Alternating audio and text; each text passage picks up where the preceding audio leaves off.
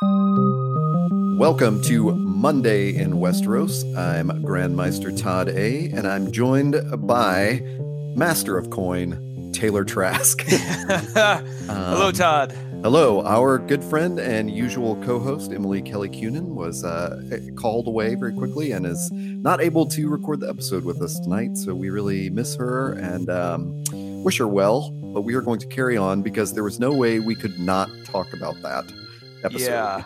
Yeah. Um, so one thing confirmed from last week, which I want to uh, start off with, is HBO is not releasing the titles of these episodes until Thank you. after the first broadcast. yeah. Isn't that crazy? I think I- we kind of mentioned that last week. Like we we just weren't sure if that was going on, and now absolutely. So Well, yeah. and I, uh, you know, I, I, this is the first time I actually watched it through my own HBO account. The last two times have been through. yeah, It's just it's been it's Oh. been going otherwise. So I was actually able to look at it, and I remember looking at the episode title and the little you know, little cue, and nothing was there. It's just like episode three. I'm like, wait, Right. what? Do they still not have a title yet? Like, what's going on? But I understand now. It makes perfect sense. yeah. So this one just appeared. It's called Sam Dies. No, I'm just Oh, just God. kidding. um, where Nightwalker's name or the? White Walker King's name, Night King's name is Sam. He's uh he's also Sam. Fun Uh, the show. Should we start with our Deadpool from last week? well, let's Which is before such that, a let's downer to start on, but before that, let's just start with with some just broad reactions.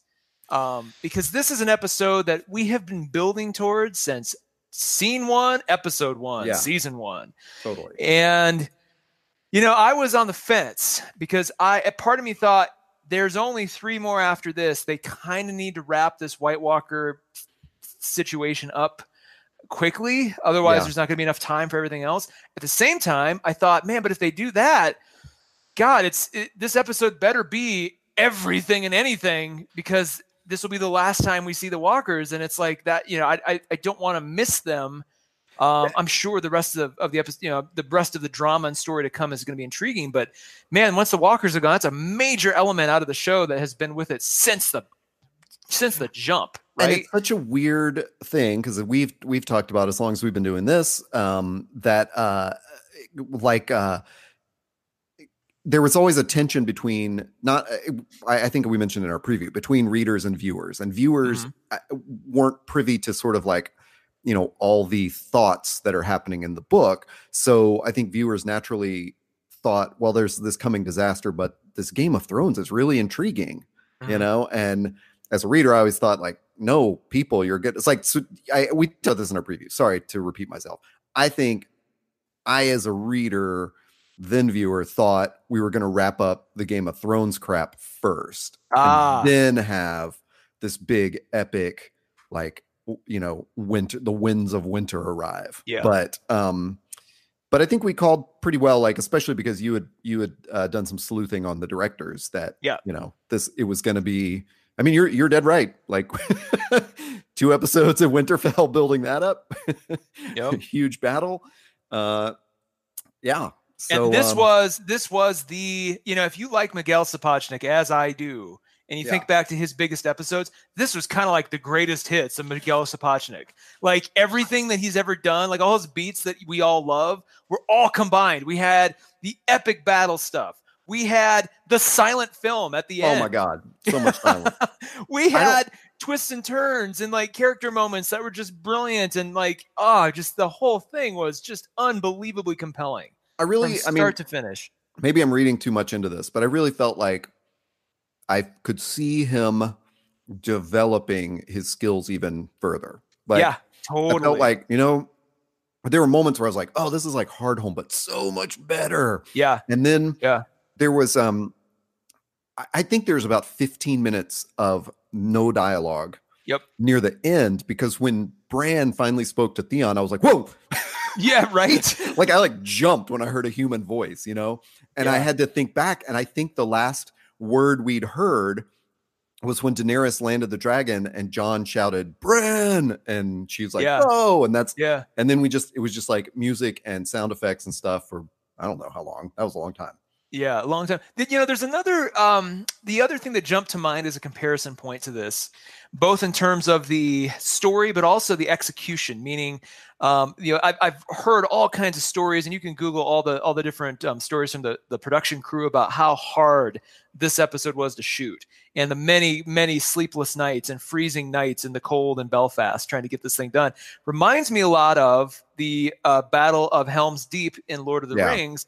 When you watch the behind the scenes of, of Lord of the Rings at you know uh, uh, Two Towers, the second one that came out that that uh, battle of helms deep was i mean everybody who was there like they got t-shirts made because it was such a a long just uh, just miserable experience. And i think this was basically the same for for obvious reasons.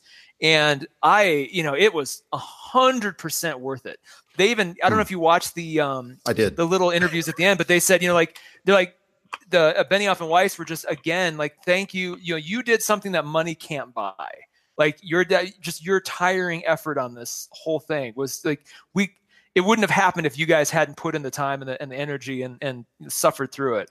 Um, and it was, I mean, from start to finish, I was almost like, it, it took me about mm, 10 minutes before I'm like, oh shit, this is going to be everything I wanted Oh, um, you know, by the time Melisandre shows up and she starts her yeah. Her five, was like, oh, oh man, this is gonna be this is not gonna and the only thing that was truly, truly worrying was are they gonna cut it off and start credits at any point? Yeah. there were I, at least several moments where I'm like, oh shit, don't you dare don't you dare jump to credits now. Yeah, Oh no. I was definitely checking the, the dur- the like remaining time and then trying to subtract what I thought would be the after the episode thing yeah, yeah. and going like, okay, well, if it's 20 minutes after the episode, then this is going to end any second, but it's probably only going to be like 10. So I didn't want to look. I was thinking about that, but I'm like, if I start looking, I'm going to look every 30 seconds, and I can't do that. I just have to surrender and just whatever it is, it is. yeah. and by the well, time they started the the silent movie, I'm like, oh, and I realized kind of what they were doing. They were like, they're basically doing the the whole burning of the sept, but just you know, yeah, not not in terms of this of the the story, but just the execution of it, like the delivery of it. yeah. Uh, I, same well, kind of thing. I wanted to jump in with a point, a point you made, which was I, I'm glad you brought up Helm's Deep because I did at the beginning think I, I didn't I didn't immediately relate it to Helm's Deep. I was actually thinking of like Avengers movies where we see a Mm. bunch of mindless, you know, Chitauri or or whatever it was in Infinity War, you know. Yeah. And um I was I, it was on my mind of like how are they going to differentiate this or is that just our new standard for you know dramatic battles? Like Mhm. uh, um i think uh I, I don't know. I, I i guess i should just put that to you as a question. Like do you think this was differentiated enough from these huge cgi battles that we're now used to? Yes, and what, we what do you think differentiated it? Uh, the fact that they used a lot of real actors to play the zombies. okay It- that's the- a good point you could see i mean there was obviously a lot of cg but the, where it really counted where that camera got nice and close yeah there was a real person behind that makeup um Yeah. moving through and then in fact in a lot of those cases i mean there was the extras on this sh- on this episode alone must have just been in the uh, hundreds um there was just so many on both sides Oh, yeah. both on the stark side but also on the on the white walker side just these you know, amazing and the way they move remember back to Hardhome how how just the onslaught of that oncoming storm, just how scary that was, and how just Oh, yeah. visceral and violent those things moved. Again, that that's you have to have a human being doing that. At Yeah. least in the in the front lines, you, you can CGI behind him a little bit, but that that needs to be a real person and real performance. Well, I That think was- what I keep wishing for in some, and I, I'll I'll get to how I think this differentiated in a minute, but I I think what I do keep wishing for is, I mean, I don't want to see. Uh, uh, obviously, it's not dramatic to like ha- to watch a group plan their strategy and then have the strategy go perfectly correct. Yeah. Oh, you never. know no battle plan survives first contact with the enemy that kind of thing but i do dislike some kind of false tension where um and it's funny because you'd made a comment in our last episode uh, or maybe it was off air um about you know wanting this to be what you could imagine it to be or something and not, not Mhm. wanting to be able to imagine a better resolution not wanting to write an, a better episode or a better movie while it's going on. That's that to And- me is the worst feeling in the world when you're where you start your mind starts to drift and you start to imagine a better version of what you're watching.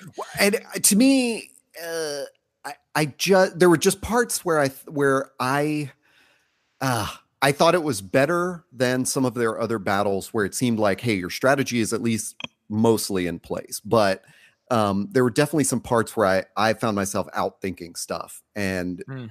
not not in like that not to that extreme like I could write this better or something. Just frustrated like, hey, if I could think of this, how come Davos couldn't think of this? You know, like Give me an I- there's a moment like like when the when they finally light the trench, Melisandre pulls that off, Mhm. and then all the whites uh stop moving, and I was like, just start picking them off.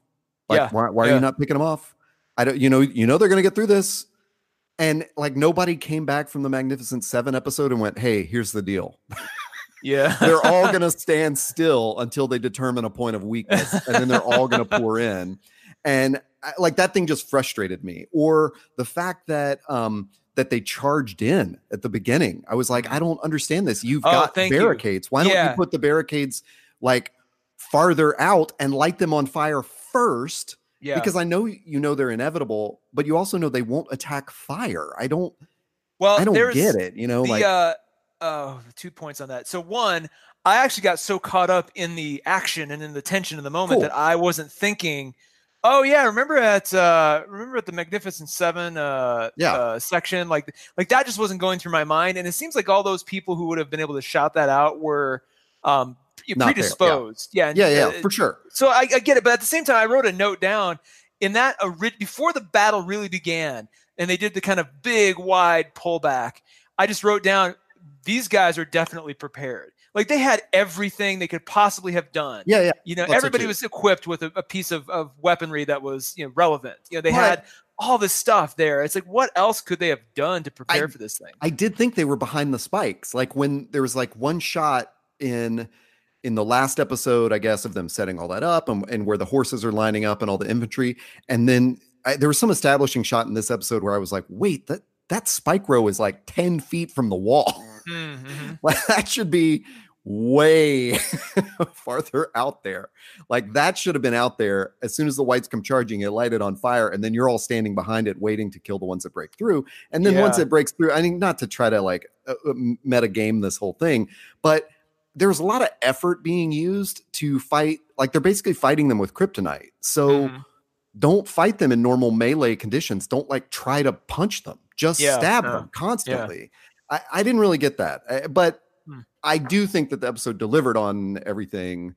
Um, I, I mean, I do. I I know some of that frustration is is baked in to drive your uh to make you anxious as a viewer. Like, how are they going to resolve all this tension? That worked on me for sure. Yeah, for Uh, sure. and yeah, I'm exactly. usually the guy that's like, well, this could have been better. Like this, they could have been smarter. Usually, I am that guy. For some reason, I just surrendered hundred percent to well, that's thing. cool. That's And I think it was because right in the beginning, I two things out of out of the gate, and we're not going to go through this play by play, but I just want to highlight a, Yeah, few- yeah. a couple things at the beginning. One, I immediately had to turn my TV settings to be brighter because I Me could too. not see a goddamn thing. great. Yeah, me too. And All I, I I, put it like a little bit higher and then just cranked it about two Yeah. minutes later. Yeah, I had to. I was just like, I can't. Like, I mean, I had to go to the highest sports Yeah. setting that I've never touched. That's always like too Yeah. bright. And I I saw immediately Tyrion noticed around, and I'm like, what's he doing? Is he going to the stair? And so, and I saw them what I thought was wheeling Bran out, and then I had to rewind and go, okay, that is Bran. Yeah, I need to keep this up higher. This Yeah, is gonna be too dark. So that was obvious. But what really hooked me was when Melisandre shows up yeah. because they're all there, they're all ready to go. It's and you know you see sort of this just pitch black darkness in the distance, and you see this lone rider roll up. For a hot second, I thought it was Benjen Stark. Don't ask me why. I'm like, well, maybe No, it's I- Benjen. He's like an emissary now or something. I Who think you knows? can be forgiven for that. Yeah, I I didn't think Benjen. That's funny. It didn't jump to my mind, but I did think emissary, and my mind Mhm. was going through like I, I was thinking Night's Watch. yeah. but yeah, okay. yeah. That's- But yeah. just somebody that they're sending forward to basically like you know be like that guy from Lord of the Rings at the end who's like, "My Lord Sauron bids thee welcome." You know that weird guy with the effed up helmet head looking thing. I thought it was kind of like one of those things. Speaking Hmm. for the Night King. Um, so when it was Melisandre, I'm like, "Whoa." A, where were you this whole time? How are you riding in from the direction that the White Walkers were?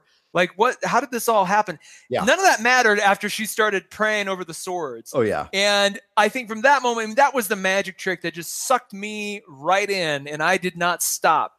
Glued. I mean, I was glued to that screen until the very last moment. And it was when she was praying over those swords, and you could see like the the main guy she was, you know, the main sword she was holding on to, like just his eyes, like Yeah. And, I say I bring this up because I was waiting for like I'm like who's going to give the big speech, right? There's always yeah. the you know the Theoden speech. I was like maybe it's Jorah, like that would be awesome, like hearing that oh, that Oh, voice man. say. And I didn't. And then all of a sudden, Melisandre shows up, and she didn't even have to like her speech was her prayer, and then all those swords lighting on fire, Yeah. it- you know, in sequence. That And that- was outstanding. that cut to Sansa and Arya's POV was so perfect. yeah, Like just when you you know, it's like you you see what's happening and then to to spin the point of view around and watch it like ripple across the whole battlefield Oh, is really beautiful. exciting. Can I so uh, yeah, again, not to like metagame this or like think about strategy or something, but I do think there's a a cultural point that I'm sure other people will describe better than I can. I don't But know that where we're going is-. That all the brown people Yeah. that they brought to Westeros are basically sacrificed to an army literally called the Whites.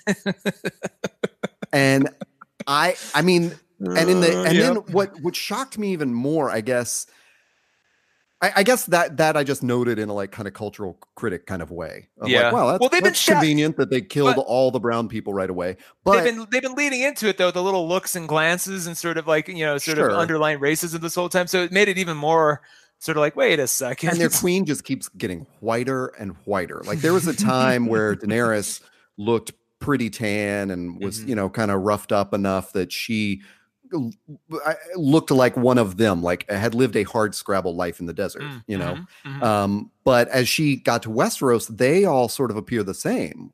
mhm. Uh, definitely like they're the savages, and she has become this queen. Anyway, not to belabor that point. All I thought, the thing that like that just kind of stuck in my mind, and then in the after the episode thing, whichever one, Benioff or Weiss, basically acknowledges that, Mm. and I shouldn't even I use that. that. word. Basically, he says, "Well, it's basically the end of the Dothraki." Like he just Mm. announces it. oh, but he doesn't and- put it in racial terms or anything like no, that. no, no, no, no. But he's acknowledging, like, yeah, we just wiped out the Dothraki. All right, so that is And- that was shocking. A in the fact that I'm going to go. I'm gonna tie this back to your point of why in the hell would you just charge your horses into the unknown? They, they don't know what's out there. Like they don't. And yeah, it was impressive. I mean, it, if it was in service of that shot of all those flaming swords and then Yeah. the catapults, you know, sh- launching flaming boulders, like that was a killer shot.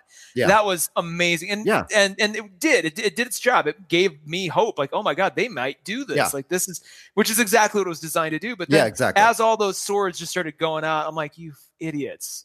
What? Well, I just don't like it's. Uh, yeah, again, uh, uh, not to metagame it because I, I was very satisfied with the episode itself, but just uh, your enemy is nothing if not predictable. Yeah, yeah. so you're you're the ones that can outthink them. You know, Mm-hmm. like don't yeah, don't charge your fucking horses into them. Now, I thought the so two things happened there. One was that um that had to be the first contact with the enemy to show that like their battle plan falls apart because that's when Mhm. Daenerys sees the Dothraki get decimated and she gets on her dragon. You know, and that's what they Benioff and Weiss uh, uh you know explain at the end too. They're like, yeah, we had, you know, that's the point where she can't just sit still and obey the plan. Yeah. But I really loved the storm rolling in, like the the literal winds of winter overtaking them. I thought was a thing they could never have predicted. I didn't predict it. Now, is that something Oh, never- that I the never would've. walkers can control? Because that No. happened at Hardhome, and I didn't know if that was just a natural occurrence of them all running down the hill, or if Yeah, that's like I a- thought it at Hardhome it just looked like an effect of whatever was happening, and this looked like no, no, no, this was strategic. You know, Yeah, but were those like other generals who were back? Were they the ones that were controlling it? Do you think?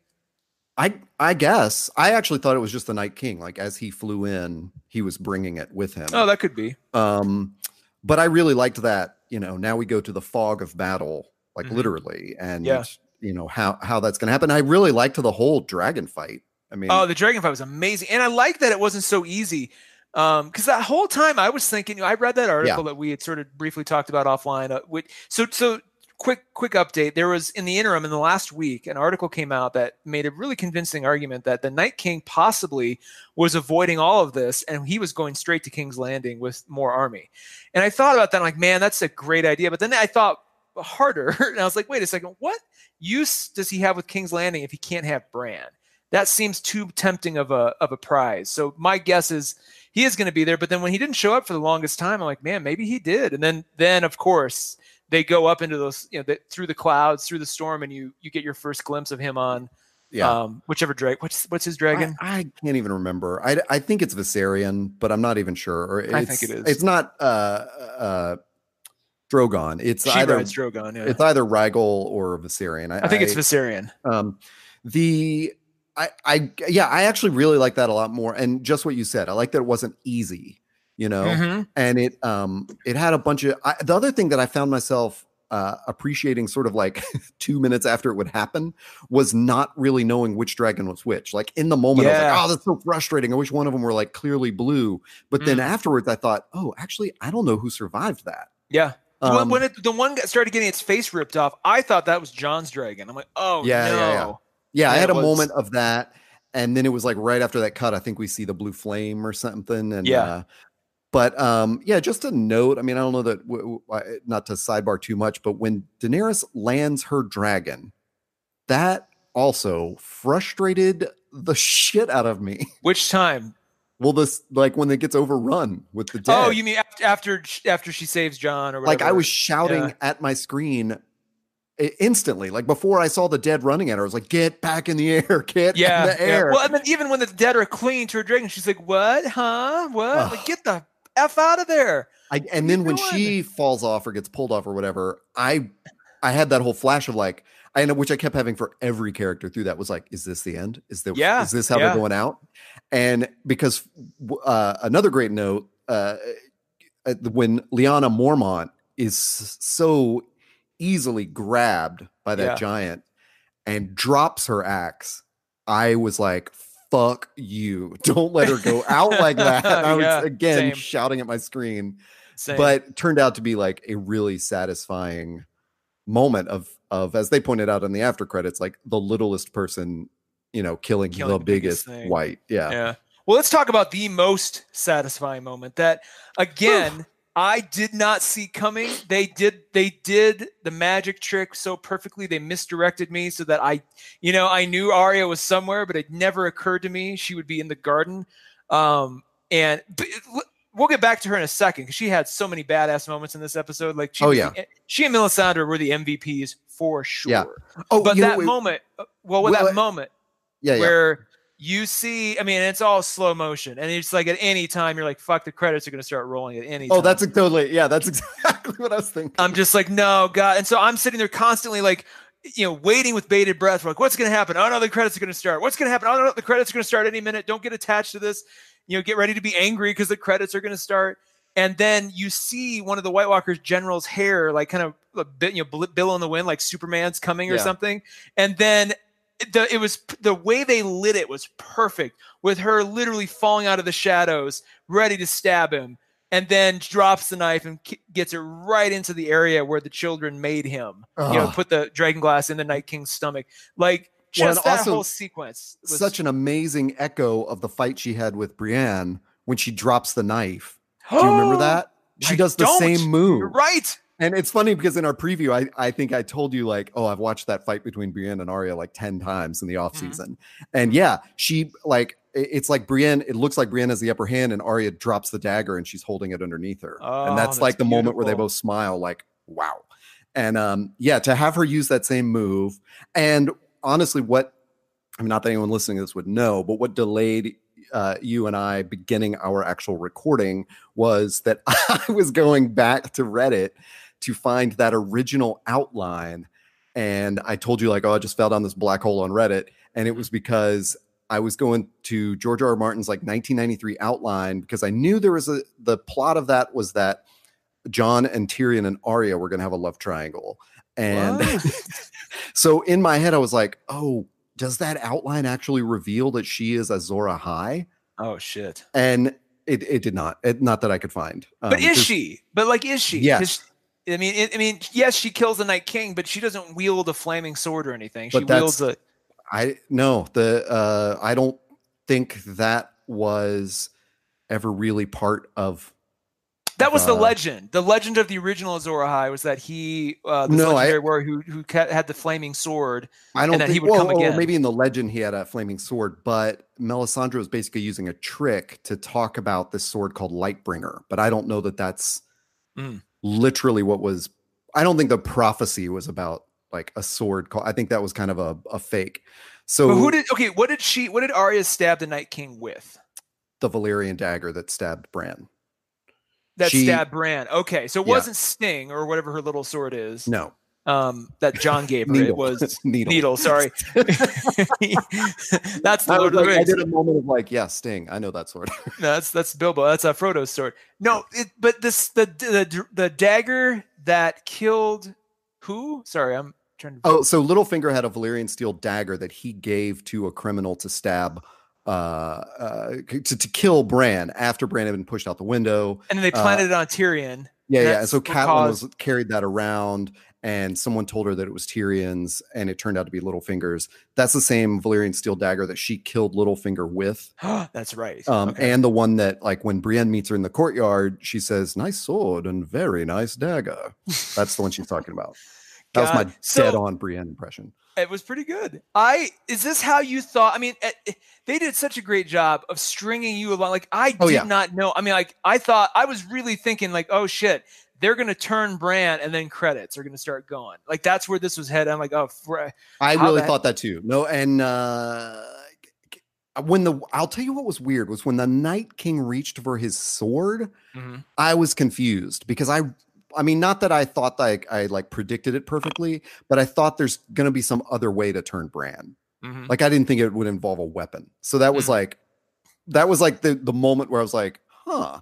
You know, Well, and I maybe- didn't nothing like I it's not I'm not I'm not clairvoyant or anything. I wasn't like, oh, he's about to get attacked. It was just like a moment of what's happening? Like, why the sword? And then right at that second, you know, so good. out of the shadows. Because Yeah, even man. Jon, I I love that Jon gets boxed in by that dragon. Mm-hmm. And even in the moment where I was like, just run under the dragon, dumbass, uh, yelling at the screen, which I did more of in this episode, I think, than I ever Oh, have. I my poor uh, wife was out in the living room, like listening to shout at the screen.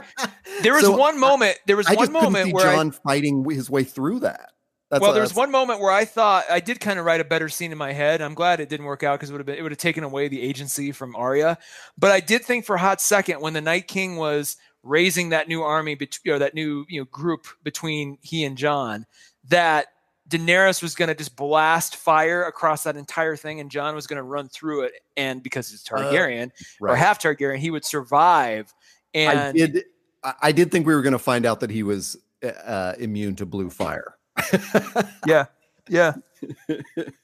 yeah, I didn't even think about Daenerys. That would have been amazing if like burns all of his clothes off and Yeah, then he's he's just running running naked. naked screaming with this flaming blade. But then So- Daenerys would know. But then Daenerys would know he's like. I mean, almost in her mind, she's like, "Well, he says he's Targaryen. Let's find out." You know, and she blasts the the battlefield, not for that purpose, but you know, thinking that well, he said he was. Maybe this will work, and then he is, and she's like, "Oh shit, he is one." Although So we get all been this like information revealed. Such a great moment of levity if she was like, "Well, let's see if he's really a Targaryen." Let's find out. Yeah, I was yeah. also um uh ah shit, I forgot my point. But I was I was also shouting Dracarys at my screen a whole lot. yeah, yeah, yeah. Um and uh unrelated to anything except that this happened, I had just strangely enough been um uh in my D&D studying was looking at some monster uh, that was like a fire monster. And in my head, I was like, yeah, yeah. So I guess the way to like kill it is to, you know, have some ice weapon or something. And then I, I this is in the monster manual, I read like, oh, it's invulnerable to fire and ice. Mhm. And so in this moment of like when she's staring down the Night King and says Dracarys, and then it like takes too long, I was like, oh fuck. yep, yep. He too is playing by D and D rules. Yeah, I knew that wasn't gonna work. I mean, it was a it was a It valiant was way attempt. too I'm like, obvious. Yeah. like he's not gonna be gone from all this. He'll be just sitting there smiling the whole time. Yeah. Do you think? Okay, so biggest frustration. I mean, I love this entire this episode. I need to watch. I can't wait to rewatch this season so that the last week's episode, you know, is right before this one, and you get that sense of continuity where like that hour of just silence and tension, you know, happens, and then this. I think it'll even be more powerful. Without that week in between of having to wait. The only thing that really bothered me was where the hell does Bran go? Like, what is he warging to those crows for? What is he doing? He's he's out of commission for so long. Like, what is he up to? It's never really revealed. I thought he was trying Yeah. to maybe he's warging into a bunch of, of, of whites, or maybe he's you know what is he? Maybe he's going to warg into Viserion and you know take him take control of him again. It never seems to be clear. He just goes into those crows. They fly up to the the you know where the Night King is, and that's the last we see of that Yeah. until he comes back. I mean, I did love the shot, the blurry shot through the the crow's eye of the Night King reaching out towards Bran. Yeah, yeah, that was Um, cool. But I don't think when he does that, it is merely warging. You know, like the way that other like skinwalkers can do. They can like uh uh, they they can just you know like Bran could do that. That's what he was doing with his wolf, whatever her name was, um, or his name. Um, Summer. What was his wolf's name? I don't remember. Lazy Boy or something. That was that was Rickon. Rickon's the one that had the dumb name. Um, what was? I'll look it Anyway, up. Keep going. though. yeah, yeah. But uh, I, I don't think when he does the Ravens, that's what he's doing. There's some What's he up to though? Like three-eyed the- raven thing of I don't know. I mean, I, it's it's way far too easy to thank you uh, to draw a comparison to Infinity War uh, since that and Endgame is on both of our minds since we just watched that. But um, I did think that in the last Strange? couple of episodes that he is the Doctor Strange of this, and he has already looked ahead through the 14 Mm. million, you know, 968 possibilities and determined the one where they win. Yeah. And right. so I think when he went up in the Ravens, it was like he's just going to watch the battle. Okay. That's how he, and so he's going to know the time. Like he comes right back in when he knows that um, the the Nordic metal band has arrived to set fire to his church. Um, That's exactly what it was. Like they part, like that group parts, and Theon looks down the, the little alleyway, and then yeah, all those all those Walker generals who've been, who've been completely worthless until this moment. They all sort of Yeah. gather. It's like, hey, here we are. There's that other shot of them. Uh, it's it's part of their long walk towards Bran, where it's like like smoke rising off the field, where they all start to line up because the Night King has just walked in, and um, that's the one where I was like, oh man, here comes mayhem to set fire to some churches. Oh, I was thinking when that when that exact scene happens, I'm like, oh fuck, here come the credits. Here they come. Here Oh, they come. Credits are coming. Because you and weren't it- watching the time. I was like, we have 30 minutes left. Uh? I was. I thought. I, I. I looked at the full episode time ahead of time. I'm like, okay, it's Yeah. like a, it's 1:30. Shoot, they may be. There may be 15, 20 minutes of like behind the scenes afterwards. So who knows? Um, but yeah, you're right. It's usually about five minutes, which is which is good. I just I I couldn't I couldn't be watching the clock. It was just gonna be too distracting. It was it was that is seriously uh aggravating. We've brought this up on our other podcast, uh panelism, when we talk about reading books on Kindle or Comixology, because that after the show thing is like when you're in your Kindle book and it says, you know, you got 20% left, and then you find out it's all just footnotes. yeah, yeah. Like a book suddenly ends and you're like, what the Yeah. um I wish they wouldn't tack that on. Like I wish that were a separate thing to watch. Oh yeah, a separate video that pops up. Yeah, that'd be great. just so I could watch how it's counting down. And I'm like, no, there's only five minutes. Well, with that said, I think we should go. And uh, I had texted you earlier today saying, you know, regardless of what the episode is, we should spend time honoring the dead, assuming that there's Yeah. going to be a lot of them. And in this Which- case, there was. There was. There were, but not. Uh, I really thought we were going to see more major players go down. I did too. I thought at least one more major player, meaning like Jon, Daenerys, Tyrion, Sansa, Arya. I had Arya. I my wouldn't even Dead- Deadpool. thought. Yeah, you did. I wouldn't even thought that high, but I thought Brienne or Jaime. Mm. I mean, even Pod made it. You know, Yeah, Pod Like- was surprising. the three of them against the wall at the end was uh, like relief. Like it was a relief Mhm. because I think, I think whenever one of them, you know, ultimately dies, we're going to have to. They're going to have to have a moment where we absorb it. You know. Well, so- here's the question: Did Gendry live? I don't know. We did not see him. So big question mark is over Gendry, Sam, because it's not clear Yeah. if Sam's alive or dead. Yeah. Um, Wolf, or sorry, not Wolf. Jesus Christ, Ghost. Yeah, Ghost, Ghost didn't do anything the the initial run in, but I mean, I think he's dead. Yeah, I mean he ran in, and then we didn't see him come back. We saw Jorah come back, but not Ghost. Yeah, which that was a cool moment to see Ghost riding alongside Jorah. That was pretty pretty Yeah. awesome to see. Um, but yeah, big question mark over Sam, over Gendry, over um, uh, not Grey Worm. He's gone, right? What about I Tormund? think Grey Worm's dead. Um, I think I saw Tormund go down, but I'm not sure. That's a big Um, question mark too. You yeah. think though with Tormund there would have been? I mean, I What- was convinced he was going to go this episode, but we if we didn't see it with all his agency as know, a I character, know, it's like we needed a, some moment. So, uh, yeah, let's. I wrote down the Deadpool from last week, and you had Bran. Uh, so we know he's alive. Grey Worm, as you just said, we Mhm. figure he's gone. Sir Jorah gone. Theon gone. Gone. Gilly.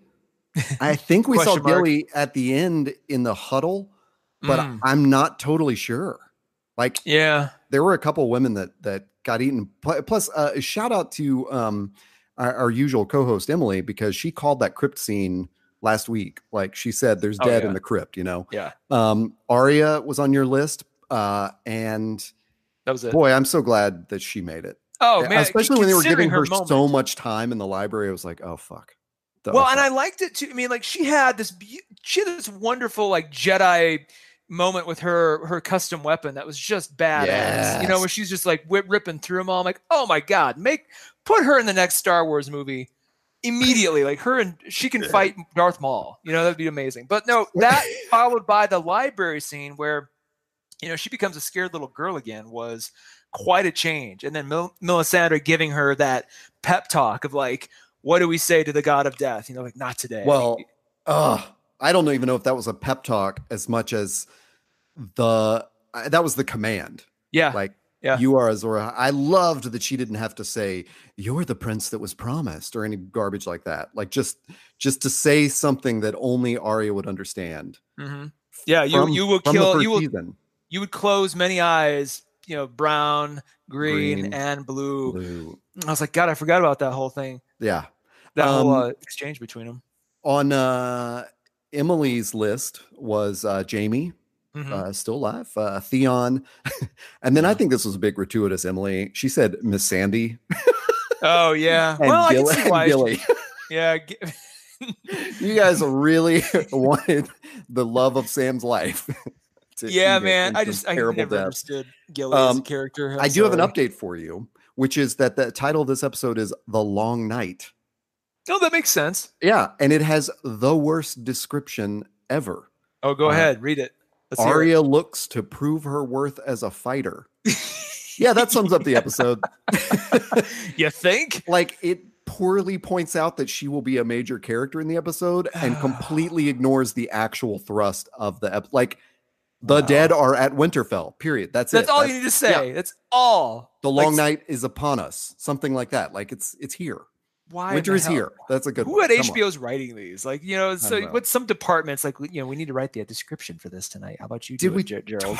Did we talk last week on air about a few years ago um, in season five, DirecTV was showing the synopsis of the episode like four weeks in advance. oh, you had mentioned. I remember talking about this. Yes. Like I had That a was friend who was like, it was like, you know, episode one or whatever.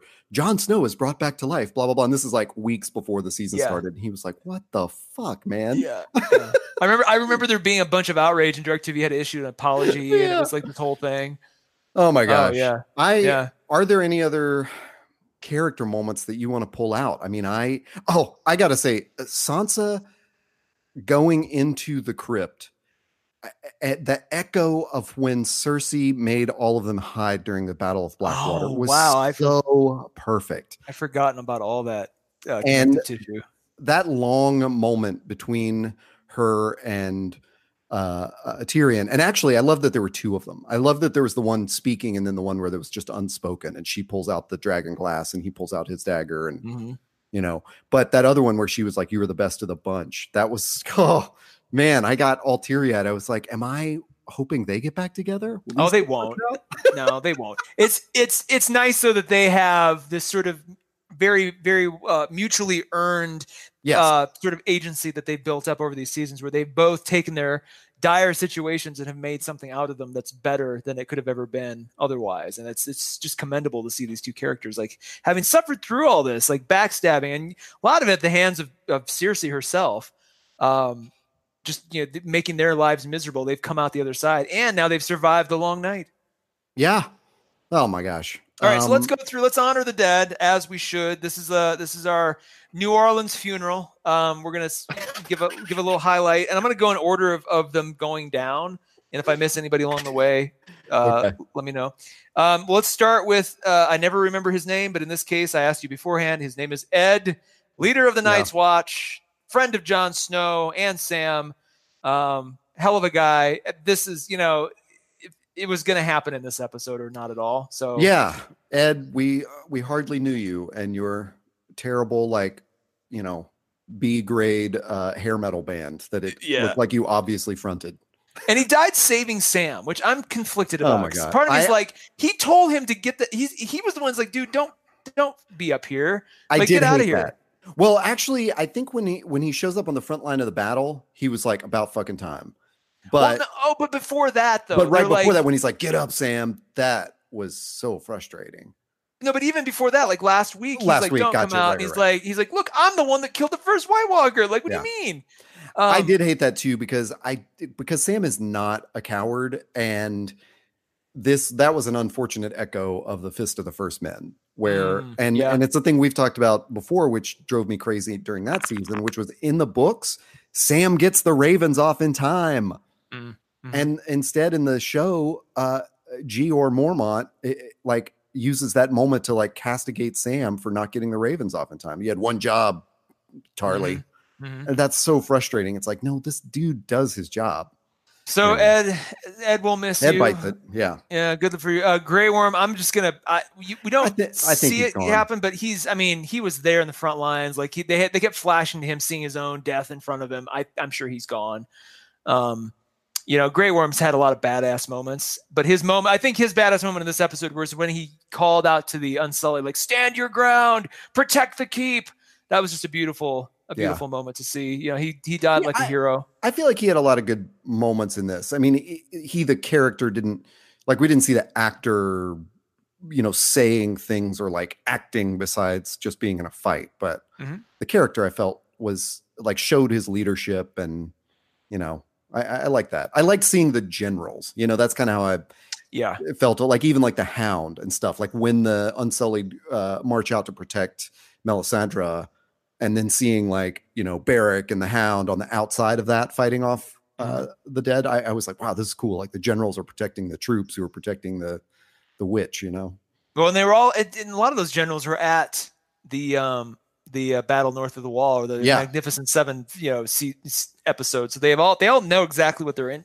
You know, they they realize what will happen if they're not all actively engaged in this thing. yeah Um, let's give the big biggest shout out probably to uh, little lady Lyanna Mormont. Ugh, man And you know, it- I, somebody called this long ago. I remember going on IO9 after she was introduced. Uh, I think it was the, right after that first episode. Somebody on IO9 said, "Mark my words, this this crazy bitch is going to kill a giant before this is all said and done." And sure enough, um, she just you know I was afraid they, it was just going to crush her. So when she actually yeah whipped out that dagger and right into the eye, I was like, "Oh, thank God." Um, oh yeah yeah and thank God too that we didn't actually get to see her. I mean, we saw her turn, but not be you know, an active fighter in, for the Night King. yeah although i did a part of me was like oh man she gets to be a white walker this is going to be so badass Well, I was thinking maybe she's going to fight Jorah. You know, at that point, she's going to come out like Jorah. You know, Yeah, yeah. talk, but I Yeah, loved so- uh, in the after the episode, Benioff and Weiss talked about how she was originally just supposed to be a one episode character. character, yeah. And they, then the way they Bella put it was like, and then we met Bella Ramsey and we were like, oh no, yeah, we're Yeah. doing a disservice. that actress willed that character into existence. That's amazing. It's, an and it's moment. perfect. It's such a perfect like northerner character for the show. And we're gonna miss. I mean, so this this means that with Jorah gone and her gone, Bear Island does not have a Mormont in charge, unless there's some like lesser family member that we don't know about. But I, you know, that's yeah, that's an interesting note. And Jorah even told her, he's like, "You are the the the, the next line of this family. You can't fight." She's like, "I'll do what I want." yeah, And so now they're all gone. Bear Island is without a out a protector. yeah. Um, I, I do wish we'd seen her kick a couple of asses. Like Yeah. before the giant came in. I mean, I loved seeing her yell orders because she certainly has the voice to do that. Yeah. But um, yeah, I do wish she had gotten a couple of licks in before the giant came through. Just to But, show us, just to show us, you know, she is worthy of all this yeah, bluster. not not scared. Yeah, Yeah. Um, Beric Dondarrion, hero's death, but he's died before, so it didn't seem. It was kind of anticlimactic, but he did. but it He went amazing. out. Yeah, He went out like a boss. I, it was great to. I mean, it's such a weird little thing, but it was great that they actually got him into the room with Melisandre and the house. Yeah. Like if they had just left him in the hallway, I, I, you know, it's that no man left behind kind of thing of like. I, I loved the shot of him literally holding onto the walls to like you know prevent the dead from getting around him. Yeah. Like I'm going to take all these hits until they get out of the way. Yeah. Uh, but then it it was I, I think fitting that they were able to pull him in just to have that last moment there and Well, and he was Um, his is is his destiny. I mean, it's it's many things, but is his final destiny to protect the prince that was promised? Azor protect us, Ahai. yeah, to protect Azor Ahai till you know till that moment. It seems like that was what she, Melisandre was getting at. I yes, I, for sure. Yeah. I, That's I want to go back and watch because the other thing was I, you know, there's a moment when the red when Melisandre shows up and Arya spots her. And in my brain, I'm like, wait, where have they met before? I know they've met before. I got to go back and watch that episode where she shows up to the, is it the Brotherhood Without Banners? yep When she- they- that's when where she takes Gendry. Yeah. Yeah.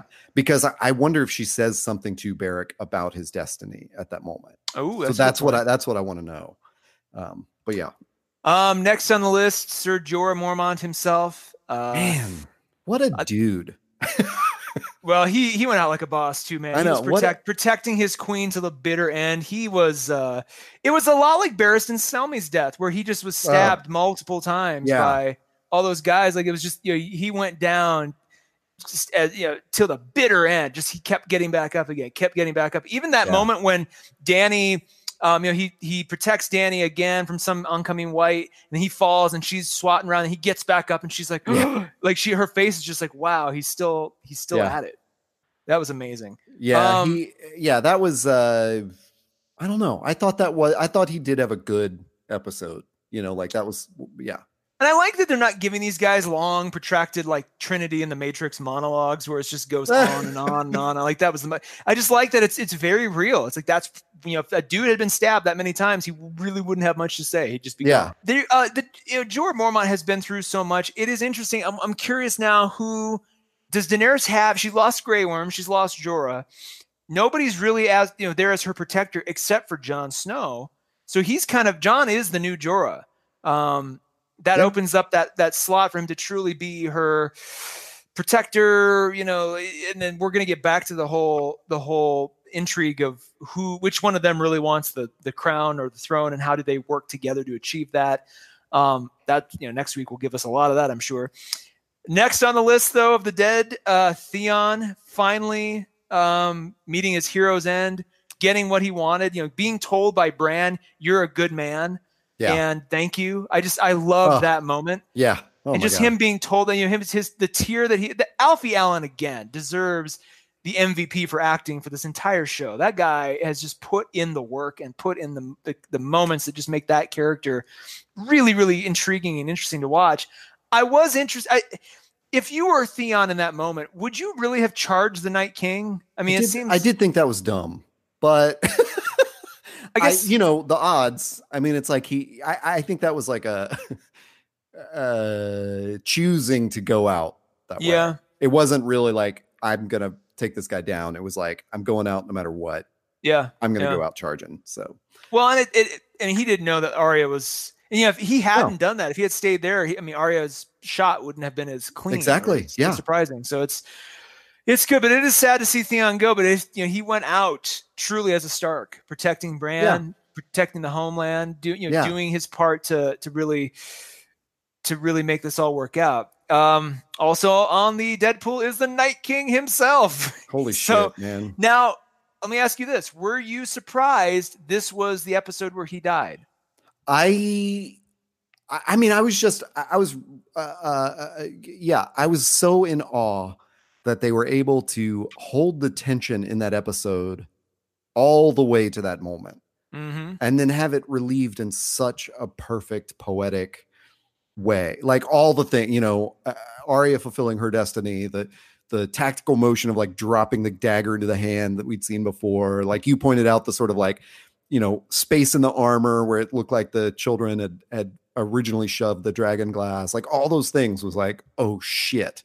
Um i i i it's hard to say whether i was surprised because i like you thought we're roll credits like as soon as Mm-hmm. it went to the shot where he was pulling the sword out i guess that's that was why i noted that moment of like it was like hopelessness like nope and not hopelessness for Bran but hopelessness that i would see the episode resolve in a satisfactory way Yeah. like yeah. I really thought, like, yep, roll credits, we're done. I'm not going to see this. It's going to frustrate the shit out of me for another week, and Yep. then I'm so I- glad they did. Just the the the care in. I mean, this was no one person can take credit for this for any of this. Like this was pure. This was purely a a team sport from start to finish. You needed a Oh, yeah. very Oh, well timed. You needed a perfect outline, a wonderfully well timed script. And you needed Sapochnik to take it and really figure out the beats and the moments and the editing that went into that whole moment. Like just Oh the slow walk of the Night King with that symphony playing behind Yeah. him. Just all of this was so just the tension game they played and the the clever game of misdirection yeah, and like And you it said, holding that tension from beginning till end was just oh I, I've, I'm sure we've noted this before. It is so. It's got to be so hard for the show creators and directors to surprise us in really cinematically satisfying ways. Like, not Mhm. everybody can just jump out of a closet, you know. mhm. So to do a misdirect so well with Jon almost making it, you know, past the dragon and then Mhm. almost doing it again and and it just gave us enough time where not that we'd forgotten that Arya had run away, but she wasn't top of mind. You know, it was Mhm. enough like sleight of hand that when well i thought she was going to burn down winterfell i honestly thought that's where she was headed she's like she knew Ah. some like well maybe there's some callback or something i'm not remembering and she's going to like light it all into flames and and kill them all and so i was thinking she was you know working on some other bigger plan and then when she came out of nowhere yeah. and just shivved him. And the fact that he blew up immediately, I was thinking, oh, oh maybe yeah, this is yeah. going to be like a like extended thing where I don't know, like all the heroes come and stab him or something. I, I, who knows? And then he just immediately crumbled into glass, and so the whole thing was just over. As just that part of the plan that they had set up worked exactly as they had hoped. It's like we kill him, everything goes down. That's exactly what happened. Yeah, and I, I, I'm I'm glad you said that too, because that was another thing that was kind of surprised me in the moment was we heard that plan last week and we talked about it on the show of like, ah, you know, is this like too video game-ish or something? Like, how do they already why do they think that they killed a big boss and everyone else collapses? But that on that too, not that that was out of my mind, like during the episode, like I kept th- thinking like you got to take him down, whatever you do, you got to take him down. But um it didn't feel contrived or anything you know it didn't feel like I, I don't know i just didn't see it like uh I, you know in a video game sense in the moment like i saw it as real dramatic Yeah, of like yeah, it- i guess what it was is when Arya finally stabs him it felt like you're saving bran at this moment Yeah. Yep. you're not necessarily like saving Jon and like having all the other, you know, whites drop. Which, although I knew that, it still felt like an Arya Bran moment. Not yeah, Yeah, totally. Ooh, good call. Because yeah. Yeah. it wasn't. It wasn't like I'm the one that will end all of this. It was like I'm saving my brother. yeah. And I think if Jon had made it like before the he's the, before the Night King woke up the whites, or if Jon saw him starting to do that and rushed him instantly and got into a melee out there with the Night King, mm-hmm. then we would have seen it more as like the you know contrivance to get them all to collapse you know? Yeah. kill, you got to kill the night king in this moment to get all these other dead to collapse. But because of the way it happened you know just the framing of it and the, like just the shooting of it and everything you know we weren't you weren't aware of the whole crowd of of uh whites standing around the godswood at that moment so, Yeah. yeah Were really, you? really I mean. I was a little bit not disappointed, but like, oh, I guess not. I kind of did want that classic sword fight between the Night King and Jon. Something yeah, where it's like these I two guys have been at, at each other's throats now, and instead it was almost like the the Night King's like, yeah, you're not all that, dude. And then even to the point where he started raising his hands again. It's like, remember this move, buddy? yeah And Jon's like, oh shit. He starts running fast, which thank God, like Jon's first inclination is not to just stand there and watch it, but to be like, I gotta get, I gotta yeah get there now. And he, he did try. God bless him. He did try. But just the fact that the Night King's like, I, I don't have time for you. Like, who, do you think you are? it was, in fact, it was a great. You almost could read the subtext into that by him going. It's almost like the Night King goes, "You really think this guy is Azor Ahai?" No, Yeah. he's no, he's not. This is not. It- and Or you just could- see the Night King start to raise his arms and go, I can't believe he fell for this again. yeah, yeah, yeah. And even like he has almost kind of like a smug little smile. Yeah. A lot of times, I don't know if that was on on purpose or just the way the actor's resting bitchy face is, yeah. but he just kind of had this like glib sort of like "Mm, whatever. So yeah, when it was actually Arya, the one that nobody expected, that one that he never expected, it was just Yeah. like, holy crap, what an amazing, ugh, ugh. And then of course we have final final death uh, of the night was Melisandre herself after bringing it and having just these. Oh, man. she had so many amazing moments. so many good moments. Yeah. God, it was like I'm like this is why she's a character for all of this, and then to have her die, uh, you know, by her own hand essentially, and to have Davos watch it so that Yeah. he knew he's like it, it. He's like, okay, I got my satisfaction, or at least I know she did keep her word. She did die by dawn, so that's done. Yeah, I had this weird thought during that moment too of of realizing like how you know it, the characters would have to piece this together afterwards Mhm. because you know Arya would say, "Well, I saw her in this room with the Hound, and she told me this," and then yeah, Davos is the one who says, "Yeah, she took this necklace off, and I watched her wither into an old woman in the snow." Mhm. Like, well, I don't know. I was just uh, yeah, it was very appropriate that he watched that whole thing happen. And he got Yeah. his. I mean, he got the visceral feeling of of of justice Yeah. from from her having you know basically been responsible for killing a bunch of people he loves and knows. So it's it's it was really satisfying to see that. But it also you know now that I know the episode title, it's more poetic when Yep. the last shot of this whole thing was dawn. The night is over, Yeah. Oh and you, it starts with her showing up and it ends with her dying, going you know walking out and kind of turning into snow. Uh, did she turn into snow or did she just crumple over and die? It I was kind of it was a little weird. Like I sort of envisioned her actually like turning into a skeleton at that point because she Mm. definitely seemed to sort of melt or something. yeah Um yeah. so big question here, uh, which is maybe hopefully good that we can just end on. How much of this do you think George R. R. Martin had planned? Do you think Arya is Azor Ahai in the book? Great books? question. I was thinking about that while I was waiting for us to record. I'm like, is this what is this how the books are going to end? I am guessing that if he gets to the end of the books, if he manages to finish the series, it's not going to be Arya that kills the Night King, or the battle that we saw is is does not happen. It's it'll be something very different. Um, I just don't see it. I don't see how it could be satisfying reading the books or writing the books from his perspective if if it's just a rehash of this. It's Yeah. got to be something new and interesting, or otherwise, why put in the time? Why bother? But I, but I, on this, you know, by the same token, I think like if he changes it because he's trying not to do what the show does, then it's that seems way too deliberately different. Think Like- about all the stuff he he conjured that the show has never even touched. Jeyne Poole, um, Aegon, the, the fake Aegon, all these things that the show has never even touched once. That he's you know three or four books into. I mean, there's it. I'm guessing the books are going to be, you know, they'll have characters we know and love, and will be thematically similar, but it will be its own pocket universe of this world that it's like an alternate history of what could have happened. This the ending, you know, we may get to the same destination, but it's going to be very different. He may even have the Night King go to King's Landing for all we know. Who knows? I there's so in the after the episode, Benioff and Weiss, one of them I can't remember which is which, drops this little nugget about.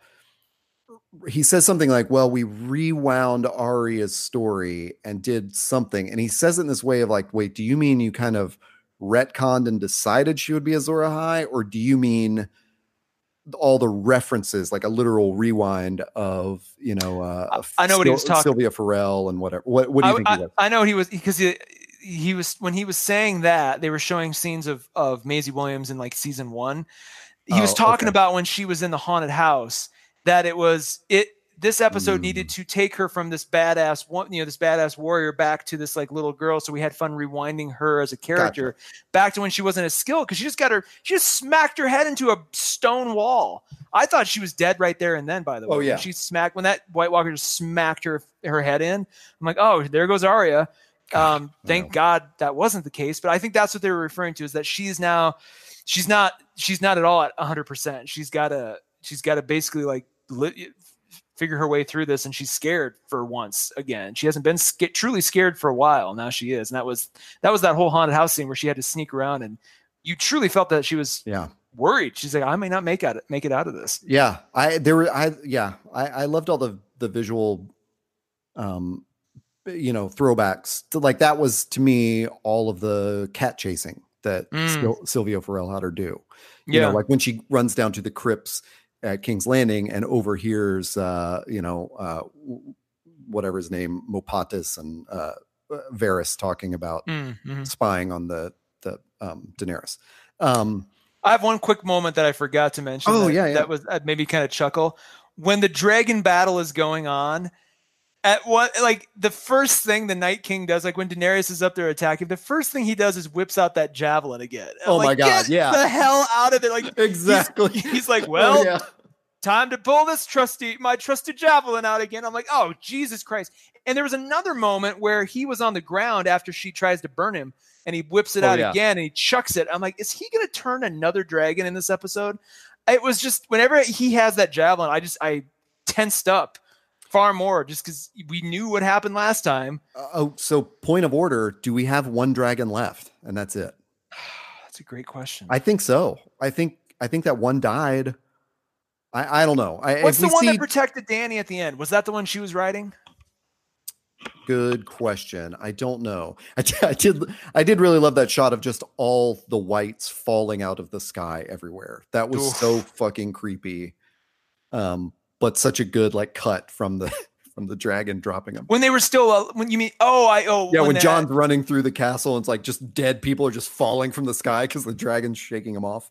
Well, I I, thought it was that, but I thought it was also um, as he was running through, they were just pouring over the wall like yeah, liquid. I think that too. Yeah, they're Um, just they, yeah they're just falling from all over. Yeah, it was that was a that was a crazy visual. Ugh. that was just Man. that the practical effects on this episode really made me miss movies that were this intense. You know, this was it's gonna be a weird reference, but and obviously this is this is far better as a piece of cinema than than Robin Hood Prince of Thieves. But if you think back to Robin Hood Prince of Thieves, yes, the Kevin is. Costner vehicle that I actually really like as a movie. If you're a child of the 80s and you were, you know, 10 or older in the early 90s, you'll probably like this movie.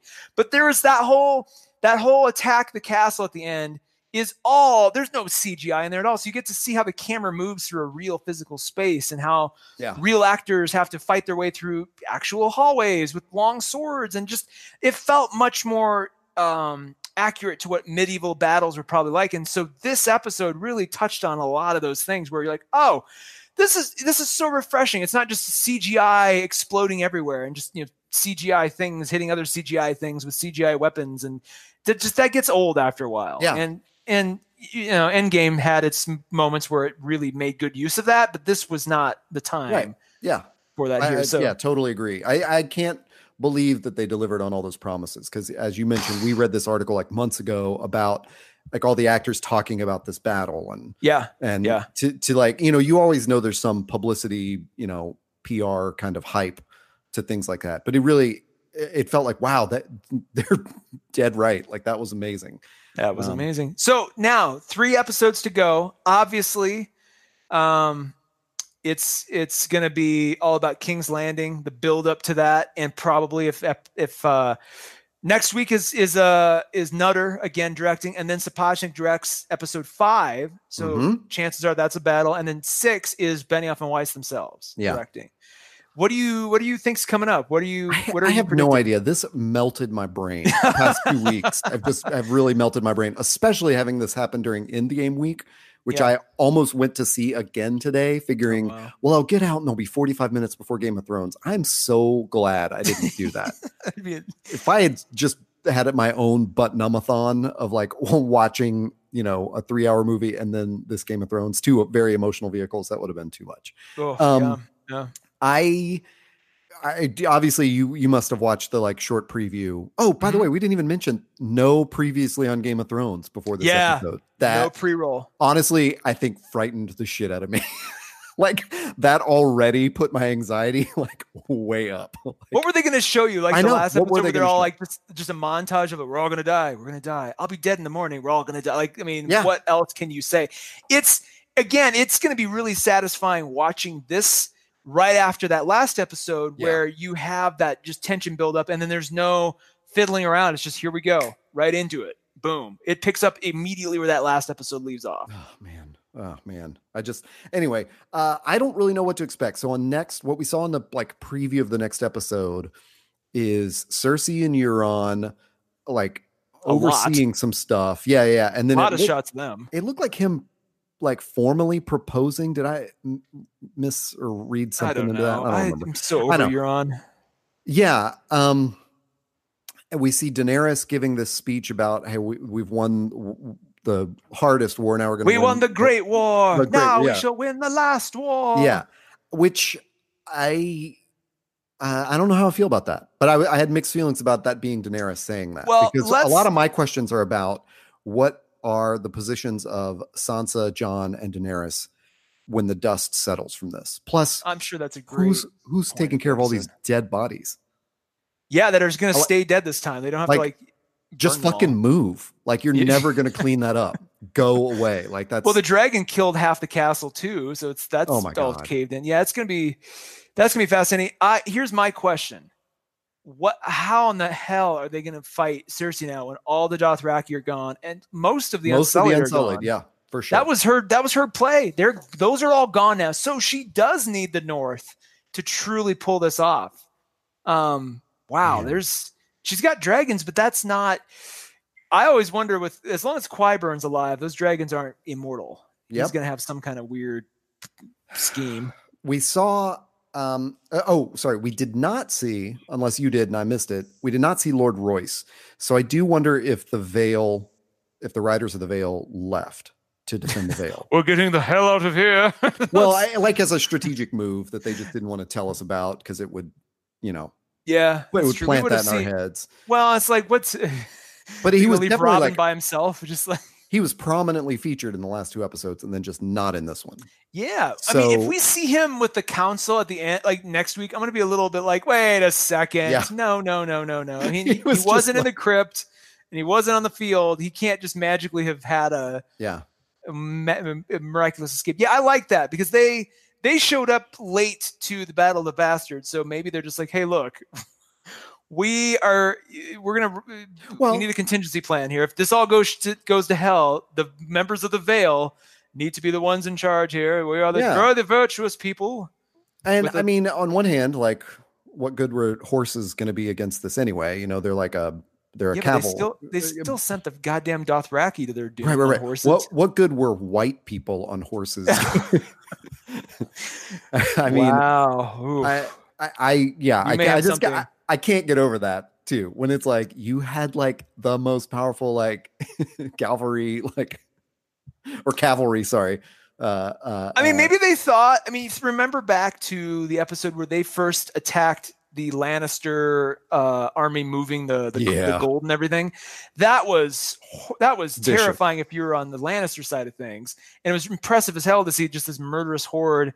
Um, so you, you ride over the hill, so you almost think, well, maybe with flaming swords and they're all amped up, maybe that'll happen again. But oof, yeah, did not. no. And someone plants that in our head, right? Like some one of the characters says something about you know this horde is frightening. Like you've never Yeah. seen them fight. They're fright. Was that Jaime or Yeah, or there's, some- there's it's been yeah. mentioned a few times, like just Yeah. how awesome the Dothraki are. So here's a great question: Does the does Essos now have? eh, Are there no Dothraki uh, hordes left on in Essos at all? Like, are there just some women and some kids? Are, is there anybody left? Are they gone as a as a race? are they wiped out? Yeah, I this was basically uh um yeah, a genocide I mean, Jesus. arranged by, by a white lady who was a slave for uh, 2 hours. Yeah, yeah. she Oh my god. Yeah. That's Uh, a whole. You know, honest trailers could do some really fun stuff with that as a theme. I mean, if I were in college, I would be writing Diary of a pa- Mad- Mad White Woman. for sure. Like this is that was so so crazy to watch. That is a good paper. All right. So I- yeah, espe- especially that you pointed out that like Jorah rides back. Oh yeah, he does. He makes it. Oh my god, what if Ghost came back too? Like just not even sweating it. Like, hey, I'm I'm white. Of course, I made it out. If Ghost Um, is still somehow alive uh, next week, I'm gonna be a little annoyed too. It's like, well, wait, he we you can't just really- hand wave him back whenever you want. I know. I don't. I, I feel like they're really we're giving him too much of an excuse with this. Like it's difficult to CGI that dog or whatever. Like that's Yeah. crazy. Like y- you you got dragons flying around. You can make a wolf. Come on. yeah. Um. Sorry, we've gotten way off uh off topic. I I think we should wrap up. I'm sure Let's we'll have it. more to say. Uh, where could people find us?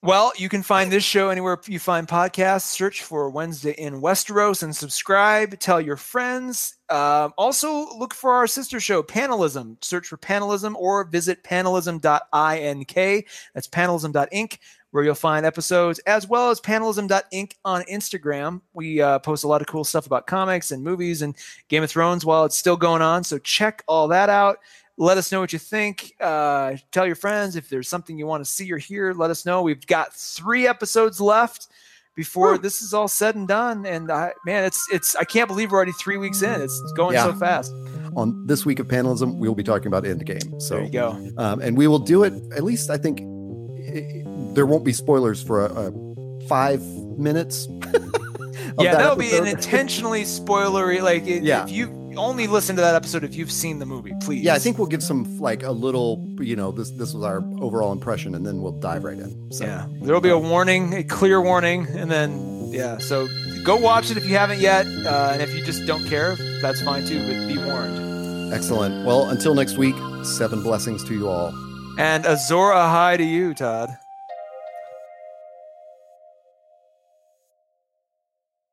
Still theoretically could be cold for 10 years Yeah.